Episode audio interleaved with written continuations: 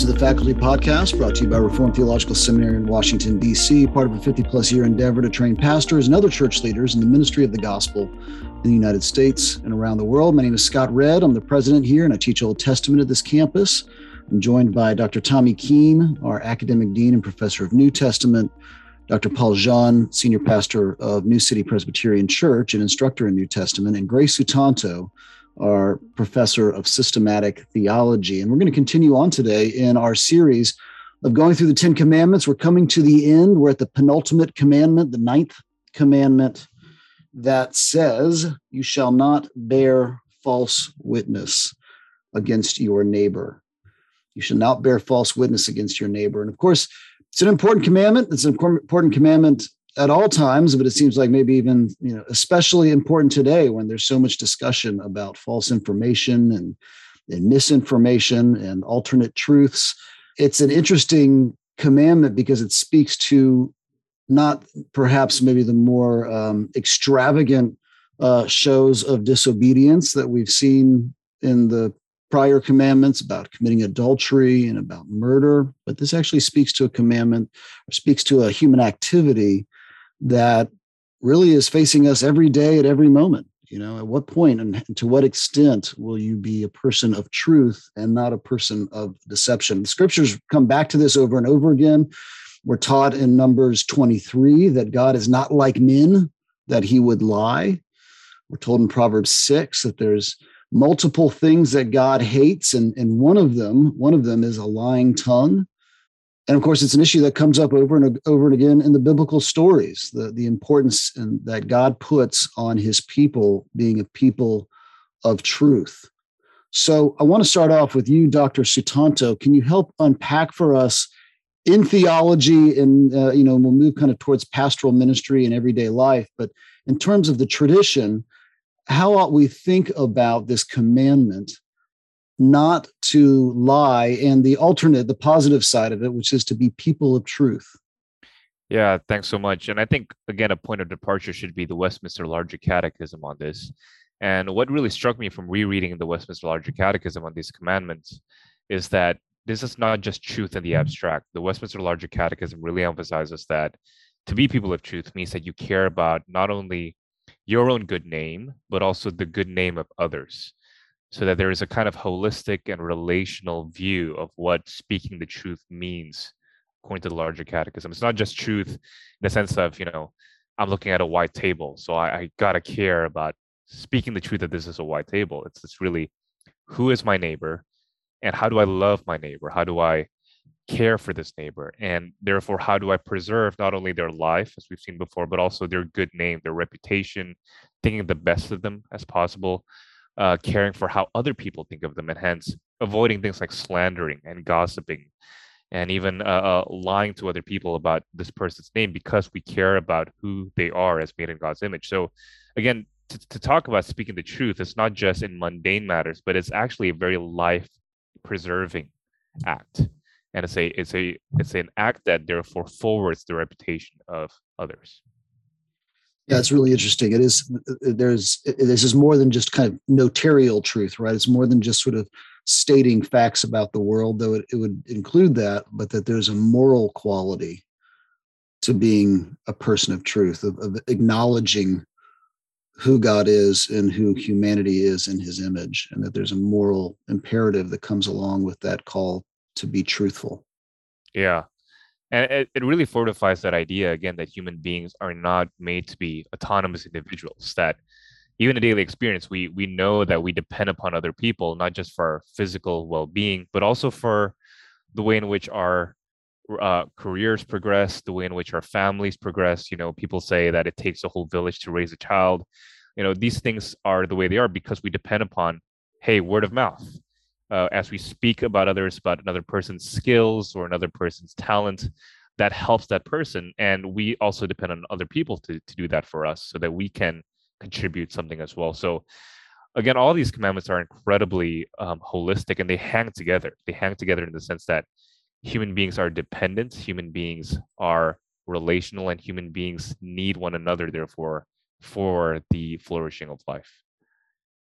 The, the positive aspect of that is really interesting to me, Gray. You know, you mentioned the preserving of life and, and the promotion of, of life, of flourishing and things like that as the the intent here and it kind of heads off that that perspective while i think more can be said that perspective kind of heads off at the pass a like a misconstrual or a misapplication of the command that that you know whenever something is true it's worth worth saying yeah I, i'm thinking here of those who would maybe say maybe use the the idea well it's true to uh to slander somebody and uh, I guess if it's slander, it has to be false, but you know, to harm somebody's reputation, to harm somebody, e- even if it might be, uh, even if it might be true, uh, I can't use that as an excuse for saying it. I still have to ask the question: Is this something that's going to bless? Is this something that's going to help?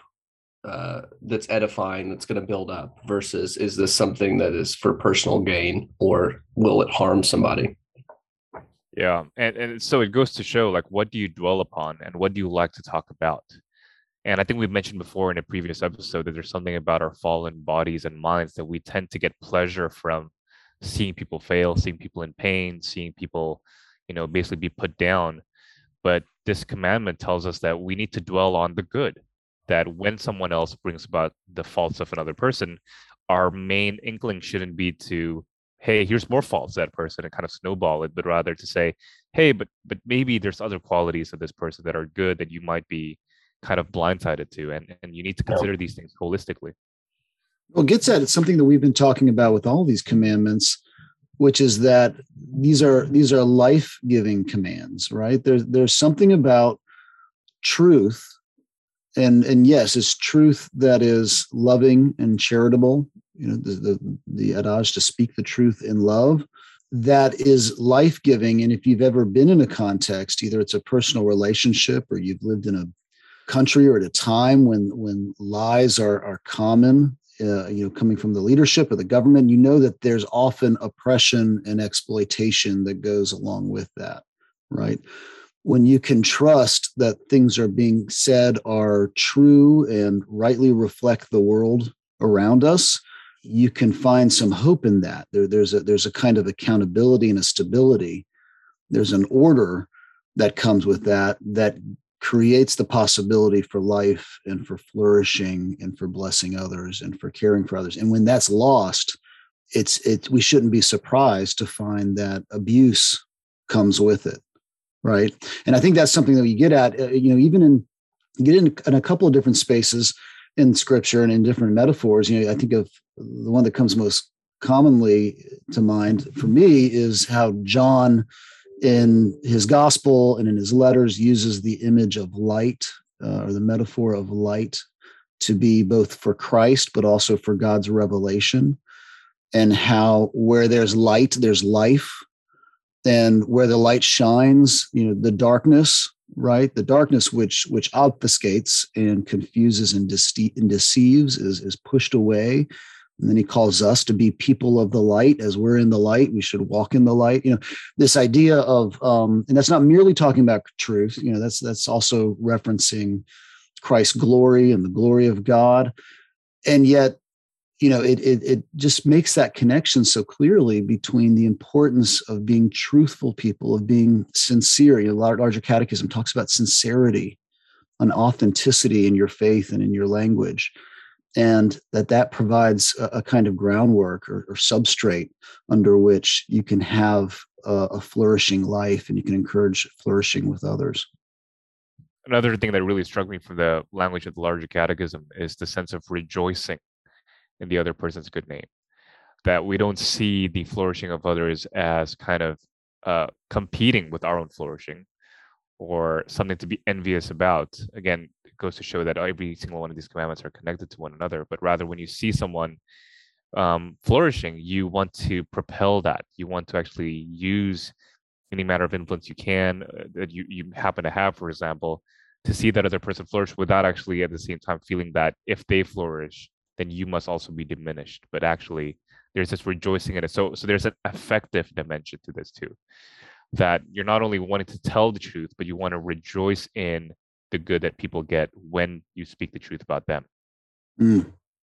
The Larger Catechism has been actually very instructive for me. I was rereading it, um, and there are aspects of it that say defending their innocency, uh, this unwillingness to admit of an evil report concerning them, discouraging talebearers, bladders, and slanders. I think something I've been struck by, I'm curious to know what your experience has been, is that for some reason there seems to be like a very low tolerance um, among certain evangelical circles with obviously like adultery that, that's really bad and um, murder obviously right but in my experience i think there's been like a fairly high tolerance of violating the ninth commandment like uh, I remember one pastor he was sharing with me that he said, yeah, you know, in our uh, denomination and so forth, really the only sins that can disqualify you are like uh, adultery and drunkenness. And I was very struck by that. And I asked, so um, what do you guys think of the ninth commandment? And it was almost a flip of like, well, you know, like everyone lies, right? And uh, so that's something I've been thinking about a lot. And somewhat related to that is I've noticed a certain hesitation to like pursue the truth. Does that make sense? Like to see really what happened, um, whatever the motives are, and like this concern, like not to rock the boat. So that's why ninth commandment has actually been something I've been thinking about a lot over the past two, three years. Why do you think that is? Why why does it feel like and wh- whether or not it's true, I, I, suspect if we pulled up somebody from 200 years ago, they'd say, "Oh yeah, lying was a problem back then too."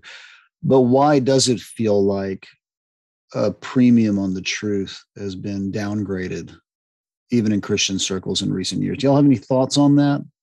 I was thinking about this while Paul was talking and kind of pulling in some thoughts from the beginning that there, there is just in this combative atmosphere where we feel like Christianity is embattled or our value systems are embattled. There, there is this kind of war mentality that takes over that you know that um, the the ends the means justify the ends kind of kind of idea and and i've i've seen from a lot of kind of polemicists and from a lot of you know christian pastors and and christian writers this disinterest in representing people well if they're our enemy. You know if they're a friend if they're for us if they're in our group or in our camp then we will we will present them well and project uh, you know good vibes towards them. But if they're the enemy if they're the person that we need to take down then anything counts. Anything is worth saying as long as it uh, as long as it's for the right team yeah it's interesting kind of an ends, ends justifies the means approach to truth which interestingly i think actually the root meaning of the ten commandment the, the ninth commandment but at the root meaning of it, you have this idea of false witness, which does assume a kind of court case of some kind or something along those lines. And in other words, it would be someone who's using deception in order to either take someone else down or to benefit themselves in some way. You know, and it really is addressing exactly that thing, that that thought that well if it's in the if, if it's in the cause of a thing that i consider to be right it's okay to play with truth and that well, does seem to be something that's a part of the sort of the mindset yeah what matters is the greater truth in some way and that means tearing down you know the person rather than the argument I mean, I guess it's also gotten really tricky. Like one of the interesting situations um, I've sort of encountered is one of the things that the Bible, I think, really does promote is um, direct conversation. You know, if you feel like you've been wronged or any of this, just have direct conversations. And uh, something I've been very struck by is uh, I've, you know, suggested to different people. I myself have been in situations where I've said, "Why don't we just um, all get together and talk?" You know, that's what the Bible says. You know, insofar as it's possible. And um, the response has been, well, you know, the victim should not be forced to meet the uh, perpetrator. And, you know, I, obviously there are clear examples of when that is true. But you know, I wonder if that has just be- become a way to circumvent the truth. You know, it's sort of a convenient way to circumvent it, especially because, you know, nowadays, you know, obviously, um, you know, like the whole abuse and victim language is just everywhere. So that has almost become this kind of um, card for avoiding, I think, what the Bible calls us to do, just to have simple, direct conversations in order to facilitate both the truth and reconciliation. And um, just anecdotally and experientially, I noticed that there seems to be a shift away from that in the name of protecting the um, supposed you know, victim and so forth. Well, I mean, I I hear that, Paul. I I do wonder, uh, having seen kind of Matthew 18 used to obfuscate the truth, to to, to manipulate. Uh, you know, I, I kind of wonder about that. Um, I, I hear what you're saying, but uh, maybe maybe with these abuse kind of situations, it, it is endemic in some circles for people to use kind of this this call, this call for truth. You know, um, to perpetuate perpetuate lies well it seems like there's there's clearly times and i think this is one of those things where you have a good realization that can lead to kind of a, a blanket generalization that may not may not be as helpful and the and the, and the helpful the he- healthy realization of course is that if you take something like matthew 18 and apply it to a situation where there's a you know real power differential for instance, then you can be kind of um, bringing about abuse or, or a re-abuse, you know, abuse in a new way. And there's a wisdom that needs to be applied so that we know when those are the case and when it's when that's not the case you know so you don't have a blanket generalization so that you know we basically get rid of you know in, in, the american legal system you call due process right? But the idea the, the, the ability for someone to know what they're being accused of. And i think actually that i mean that's it's not hard to see where that this question of wisdom and discernment shows up in culture pretty regularly. You know at what point does something can something be handled through private confrontation repentance and restoration and at what point uh, you know does something need to be sort of you know declared publicly and as soon as you get involved in church discipline issues, you know, this question comes up right away. And it's not always an easy one to know yeah. when something's public and when something's private. I remember an issue that came up here about four or five years ago, not at not at the seminary, but involved a church with the seminary, and someone came and was asking for advice. And as we were talking, you know, we realized this is it, it was a really hard it was a hard thing because it was kind of private, but there wasn't like an obvious victim. And you're just like, when, at what point eh, there was a public expression of it, but no one knew what was going on. You know, it was just all kinds of really difficult stuff. And you need wisdom and, and counsel, I think, on when to when to go into this. But keeping in mind this call for truth, this call for for sincerity and authenticity is, is, is an important one. Yeah, I think this is where like Gray's opening uh, comments are so helpful that the design of the command is to promote life, to promote you know our ability to grow and to flourish, and and what that means is just because it's true doesn't mean it needs to be said, or just because it's true doesn't mean that it shouldn't impact the way I say it. Um, you know that there are there there is wisdom in who hears what, why they hear what you know all of those kinds of questions need to be uh, need to be assessed I, it remind there's this line in the catechism that i love when when the cate when uh, sorry it's in the confession when it's talking about uh, election it says that that we need to be wise in how we communicate this doctrine. Um, and there's that's an important reminder. Here we've got this a very important doctrine that we need to promote that we need to talk about that is that is good and true. But that doesn't mean that i jump out of the gate in my evangelism w- with a you know a non-christian with with election. And uh, that there is a uh, an importance in order and timing and all of these kinds of practical matters that involve how i speak the truth to others and it must be in love and it must be to edify and build up no, I was just going to mention when um, Scott was talking about wisdom, like you have to factor obviously your personality. I mean, you have the type like they just want to argue, confront, you know, and that's not healthy too. And then obviously there's the type that you know avoids confrontation in all settings. So you know, as even as we pursue the truth, like it's easy for someone to apply Matthew 18 who likes confrontation, who likes mm-hmm. argument, you know, um, and then totally disregard. Um, anyway, so I was going to comment on that, but I felt like you guys covered that already. So no, and I think I think that's a good point. You know, there there are these, and this is often how society works and how you know discourses and communities work. And, and I don't I don't want to sound Hegelian, so you can rebuke me later, Dr. Sutanto. But there there is kind of a swinging pendulum effect that happens, and you like we like to think that we end up in a healthy space at the end of the swing of the swinging pendulum, but you know there there are kind of good things that happen or helpful realizations and then people respond and you know in a time where people are uh, you know you know grieving the loss of truth in society the person who says i just speak my mind might sound like a moral person and yet they're really just uh, you know they're cruel or harsh in their in their demeanor. You know i was thinking about something else. There's this idea of truth. You know of course pilate asked the question right?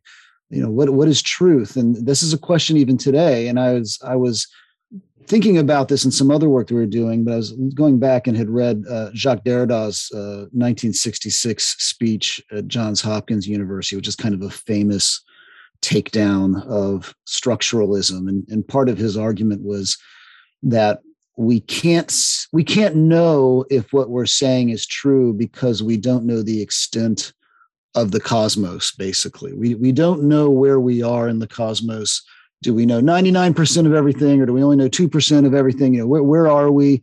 Can we really get at this idea that structuralism was so into which was this kind of grand unified theory of everything? You know can we have a totalization of knowledge? And his argument was because of our place within the system we can't ever we won't be able to ever know you know the totality of things This is a this is a real uh, paraphrase of his talk, and therefore his answer to that was therefore since we can't know what is true, you know we we should just play. That was his response. Just play with ideas. Just play with things. It doesn't matter if they're true or not. You can play with them, and that's where even ideas like deconstruction and literature show up.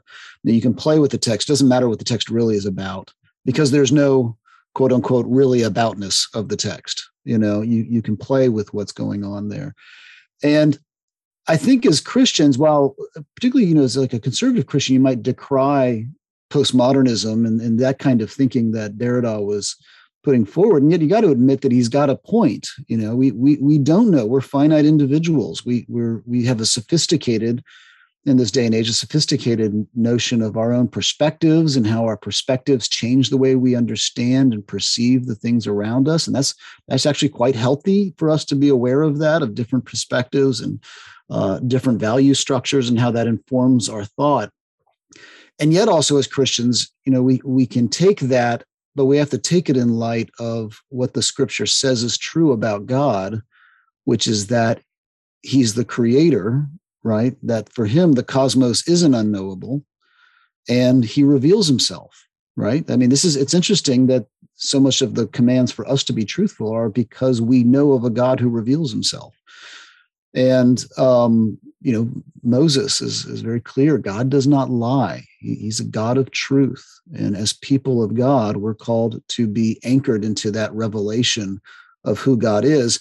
And even to kind of take make it a little more broadly, that's why we can even say truthful things about the world because God has revealed himself into the world. So now we have an anchor that we can hold on to. We're not just floating in a world of play, playful discourse, as Derrida would say, but we can actually we can actually say true things and we ought to say and be truthful about the world because because God has revealed himself you know which is a really to me that was kind of a groundbreaking realization back in seminary where i first got I, I first got introduced to this idea that it's because of who god is as creator and his self-revelatory character that humans can say truthful things and are therefore called to be truthful. Yeah, I can't help but think about Van Til when you say that, Scott, because Van Til would say that you really can't say anything rightly unless you know everything. And lots of readers of Van Til would say, well, that's obviously false. But I think, you know, people who say that that's obviously false haven't really wrestled with what Derrida was talking about there. Mm-hmm. That it mm-hmm. precisely because we only have a finite knowledge of what we know. If you take away the creator of the universe and we're going from a sort of completely horizontalized, finite, bottom up sort of perspective, it is true. He's, he's saying it exactly right that nobody actually knows what they don't know. Nobody actually knows the finitude of what they know and so we can't say anything with certainty we can't know with with any kind of epistemic certainty at all unless there is someone who knows absolutely everything and out of all of the things that he knows he reveals exactly what human beings need to know right and to me it's just struck me that this this whole point of speaking in the truth is is is very much an act of the creature independent on the creator who's told him the truth. And now we have to live in that truth and abide in that truth. But but also related to that and and related to your Derrida point is it's it's very scary to think about well what what Paul has said before you know there's there's lots of folks especially in in churchly theology circles where they would say that they care so much about the truth that yes that's their goal but they end up playing with ideas so that that truth ultimately would be vindicated so that in their minds they're justified in playing with smaller ideas or smaller ways in which people can be overpowered and, and people can be overcome for the sake of this greater truth that they think they're living for. So, in a way, kind of toying with ideas for the sake of the greater truth becomes a sort of pious enactment. It looks pious to do that.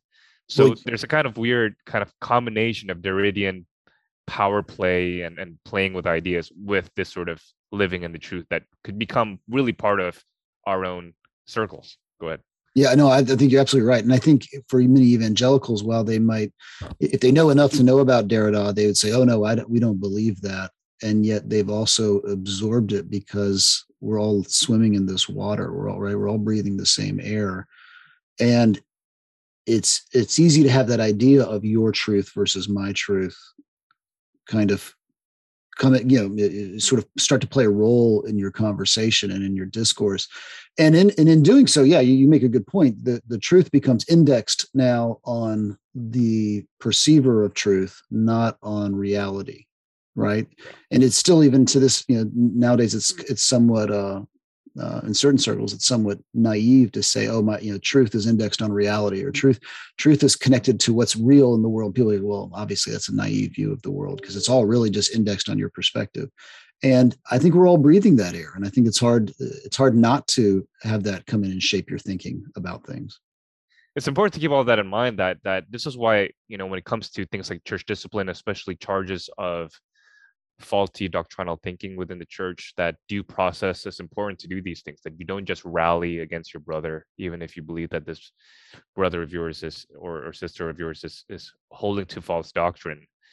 When you bring charges against this person you know make sure that they're not blindsided by it make sure that you understand the consequences of this for them make sure that you really think about the sort of uh, uh the well-being of this person even though you might think that they're wrong about a particular doctrine, still care about that person in the way in which you carry out your charges and don't let them be blindsided by it. And I think so oftentimes because Presbyterians in particular so we care a lot about the truth. We care a lot about theology and, and our, you know, um, subscriptions to to the Westminster Standards and so on. And sometimes it could blind us to, in our zeal for the truth, it could blind us to the well-being of the people that we are debating against. Because really, we're all on the same team. We're all pursuing the truth together when we're not God. And we need to be humble about that. And that should inform our due process. Amen. Yeah, I think we've been talking a lot about kind of the the rhetoric and the conversation, and I, that's all appropriate given, especially kind of the polemical, litigious land in which we live right now. Um, I, I, was wondering actually while you were uh, thinking, while you were talking, Scott, about Derrida and uh, language games and things of that nature. I, I, was actually thinking about fiction, and one of the to to to take a hard left turn into uh, literature and and and more literary kinds of things. I, I was wondering. I've heard from multiple sources, especially kind of among Presbyterians, you know, that uh, pastors that say, you know, I don't read fiction because it's not true. Uh, I don't. Uh, I only do biographies. I only do histories or theology. Um, I, so I was wondering about kind of like the appropriateness of uh, the imagination of you know is it okay to uh well hey let's make it christmas themed like uh santa claus is it okay to tell your kids about santa claus and elves and all these kinds of things? And um where do we you know where does the call for truth intersect with god giving us creative imagination and being able to to to to think through and uh, new worlds and that kind of stuff any thoughts on that from our van tillian brothers no one's going to claim to be a Van Tillian brother now that you ended it with that. I know you're all Van Tillians. We're all Van Tillians here. People overestimate the uh, chasm between Protestant scholasticism and Van Til. That's my comment on that. But anyway. Okay, let me get this straight. So your comment on do you tell your kids about Santa Claus is people, people overestimate Great. Yeah, that's right. Because you ended it with that Van Tillian comment. So um uh, it's like at, that's like at the very end of class when you say, "Does anybody have any burning questions?" That's a surefire way to shut down shut down the questions because yeah, no one wants to have a burning question. Yeah, yeah, fair enough. Um, that's a good question, though, Tommy. Do you do you tell her because Santa Claus? It's a more profound question than you think, perhaps, Tommy. It's it's, it's not an easy one to answer. Well, okay. Before we get to Santa Claus, I, I, I have a friend who's a pastor out in Southern California, and he has a number of actors in his uh, in his church. And yeah, this is this has come up before, you know, but some of them have wrestled with the idea of being Christian actors who are being yeah. paid to go on stage and lie, right? And of course, I think that's where sort of being aware of genre comes into things, right? You know, uh, and and just the nature of language itself we, we can kind of we can we can go down to a very granular level here and even talk about using metaphor and analogy in conversation. You know a, a person's love is not really like a rose right? You know or something like, like along those lines. But when it comes to kind of genre and communication i think yeah we have to absolutely be open to truth being articulated in a variety of ways and having a variety of different relationships to the way in which language or communication is happening and you can get very kind of specific about this but you know acting is not lying because people know that this is the genre of this vocation you know which is to act and to portray a reality and a truth. We even have this in scripture. Samson tells riddles. Jesus tells parables right? You know yeah. you, you, can have um, you can you can express truth in a variety of ways. Praise god that it's not merely in propositional you know indicative statements or something like that, that in which we can articulate truth you know, and so I think that's very, you know, as, as someone who's interested in, in literature, I, I, think that's absolutely crucial. And I think the Bible completely yeah. affirms that. Uh, I'll leave Santa Claus to our systematic theologian uh, because that's a, that's an easier question. So let me just go ahead and leave that off to to Gray. Well, I, I mean, I love uh, to, to interrupt Gray to, to jump in line. Sorry, Gray.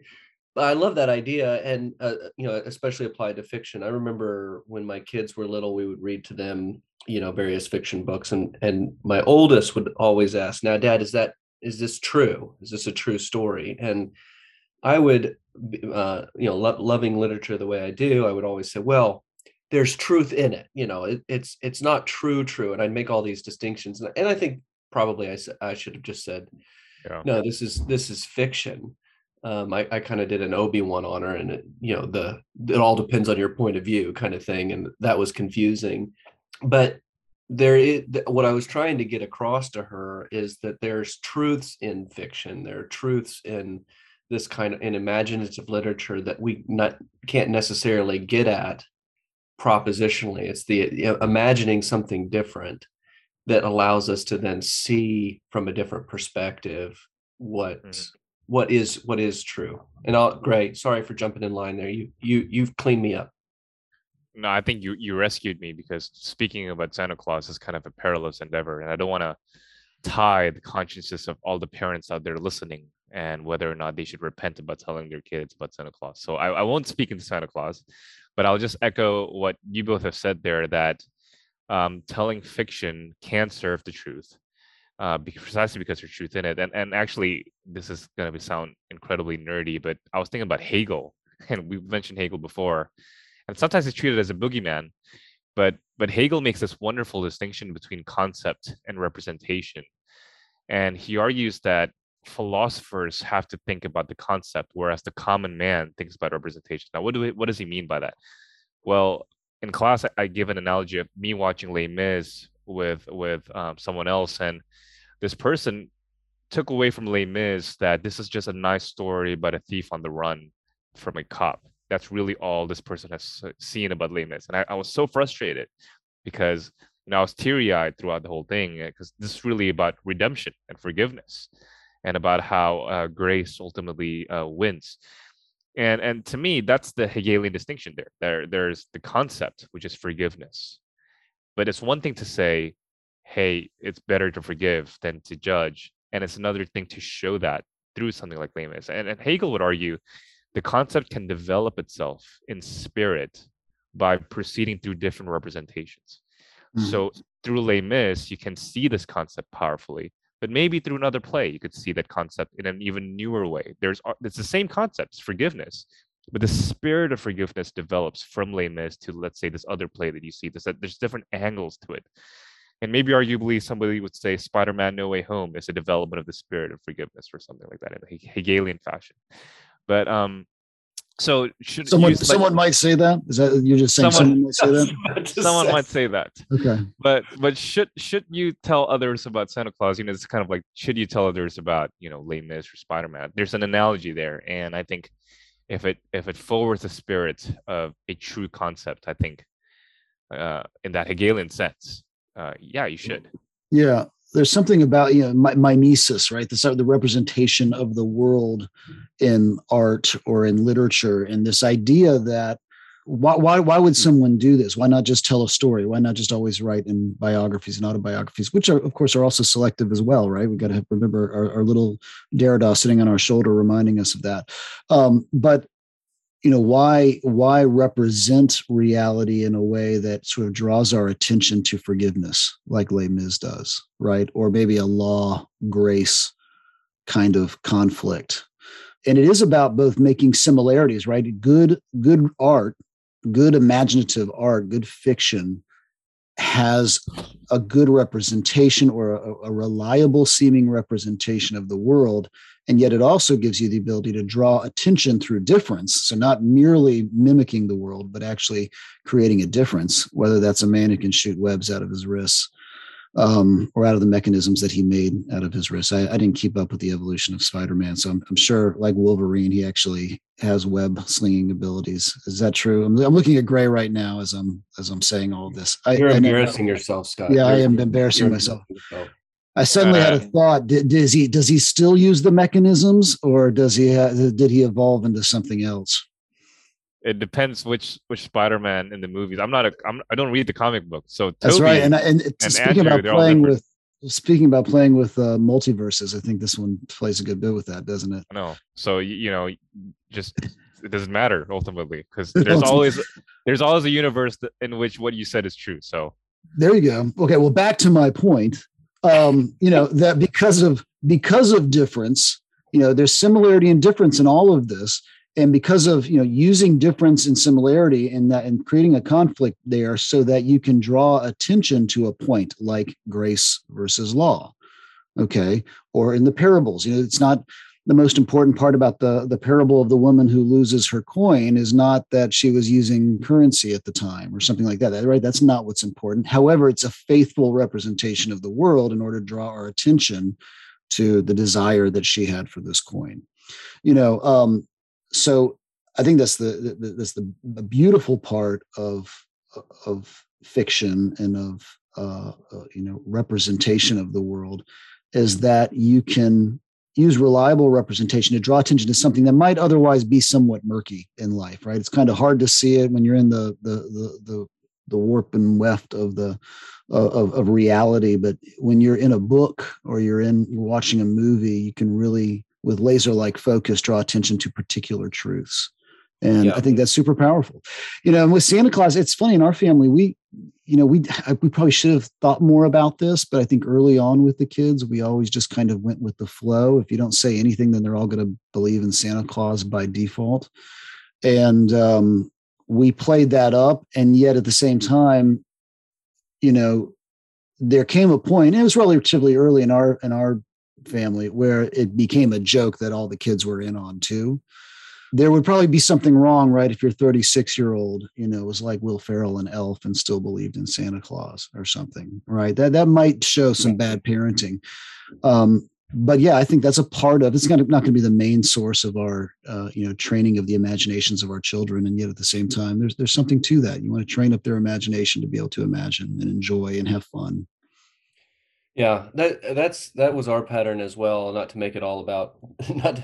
I, did mean it just as a thought experiment and not a like, thus saith the Lord. hey this is a this is a practical podcast we're offering real life solutions But you know, I was told you can't do this is lying to your kids. And then we kind of did exactly what you you described, Scott. We ended up just kind of going with the flow and and as I put it, kind of playing Santa Claus and the kids played with us and there was a natural kind of organic time in which that that play was more self-conscious than not and no one got lied to and it was just kind of immer, you know immersing yourself in this imagine uh, you know in your imagination and training the imagination. I like how you put that.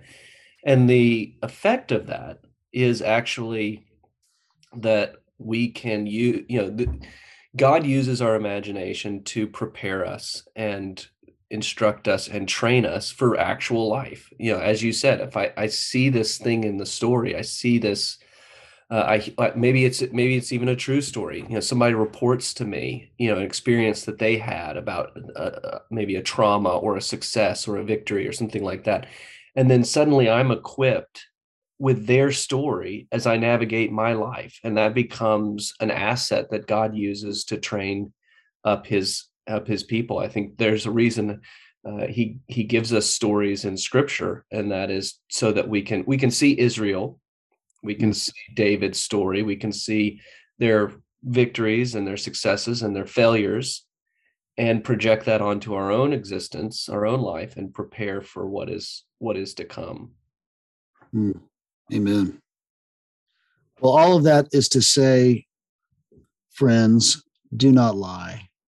Be people of the truth. If, if we hadn't clearly stated that yet, let's make sure we get that out there. Um, this has been a great conversation, everybody. Thanks so much for your contributions to it. Uh, I, I I always love these conversations, and um, oftentimes I come in here thinking, well, I guess this will be a pretty plain one. It'll it'll just be a pretty easy conversation, and I always get uh, happily surprised by the direction that we go. So thanks for your time, everyone. Thanks for listening as well. Please don't forget to rate, review, and subscribe to this podcast wherever podcasts are available. Uh, if you'd like to learn more about Reformed Theological Seminary in Washington, D.C., you can go to rts.edu forward slash Washington. If you'd like to pose a question to the faculty that we'll answer at a later date, please go to the show notes uh, for this episode and you'll see a link there where you can post that question.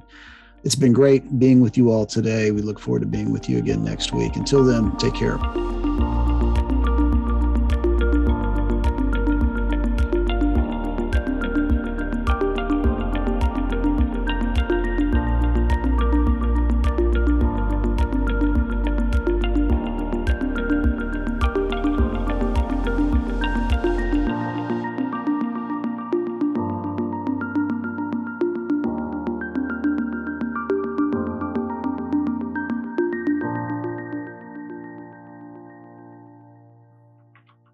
Sorry, Tommy, go ahead. Oh, I was just I was pointing at my my John Owen over there. Oh, nice. Yeah, that was my uh, uh, graduation present from high school. I asked for it from my parents, and they were like, "Really? You don't want like a CD player or something? You know, something that normal kids get?" Yeah.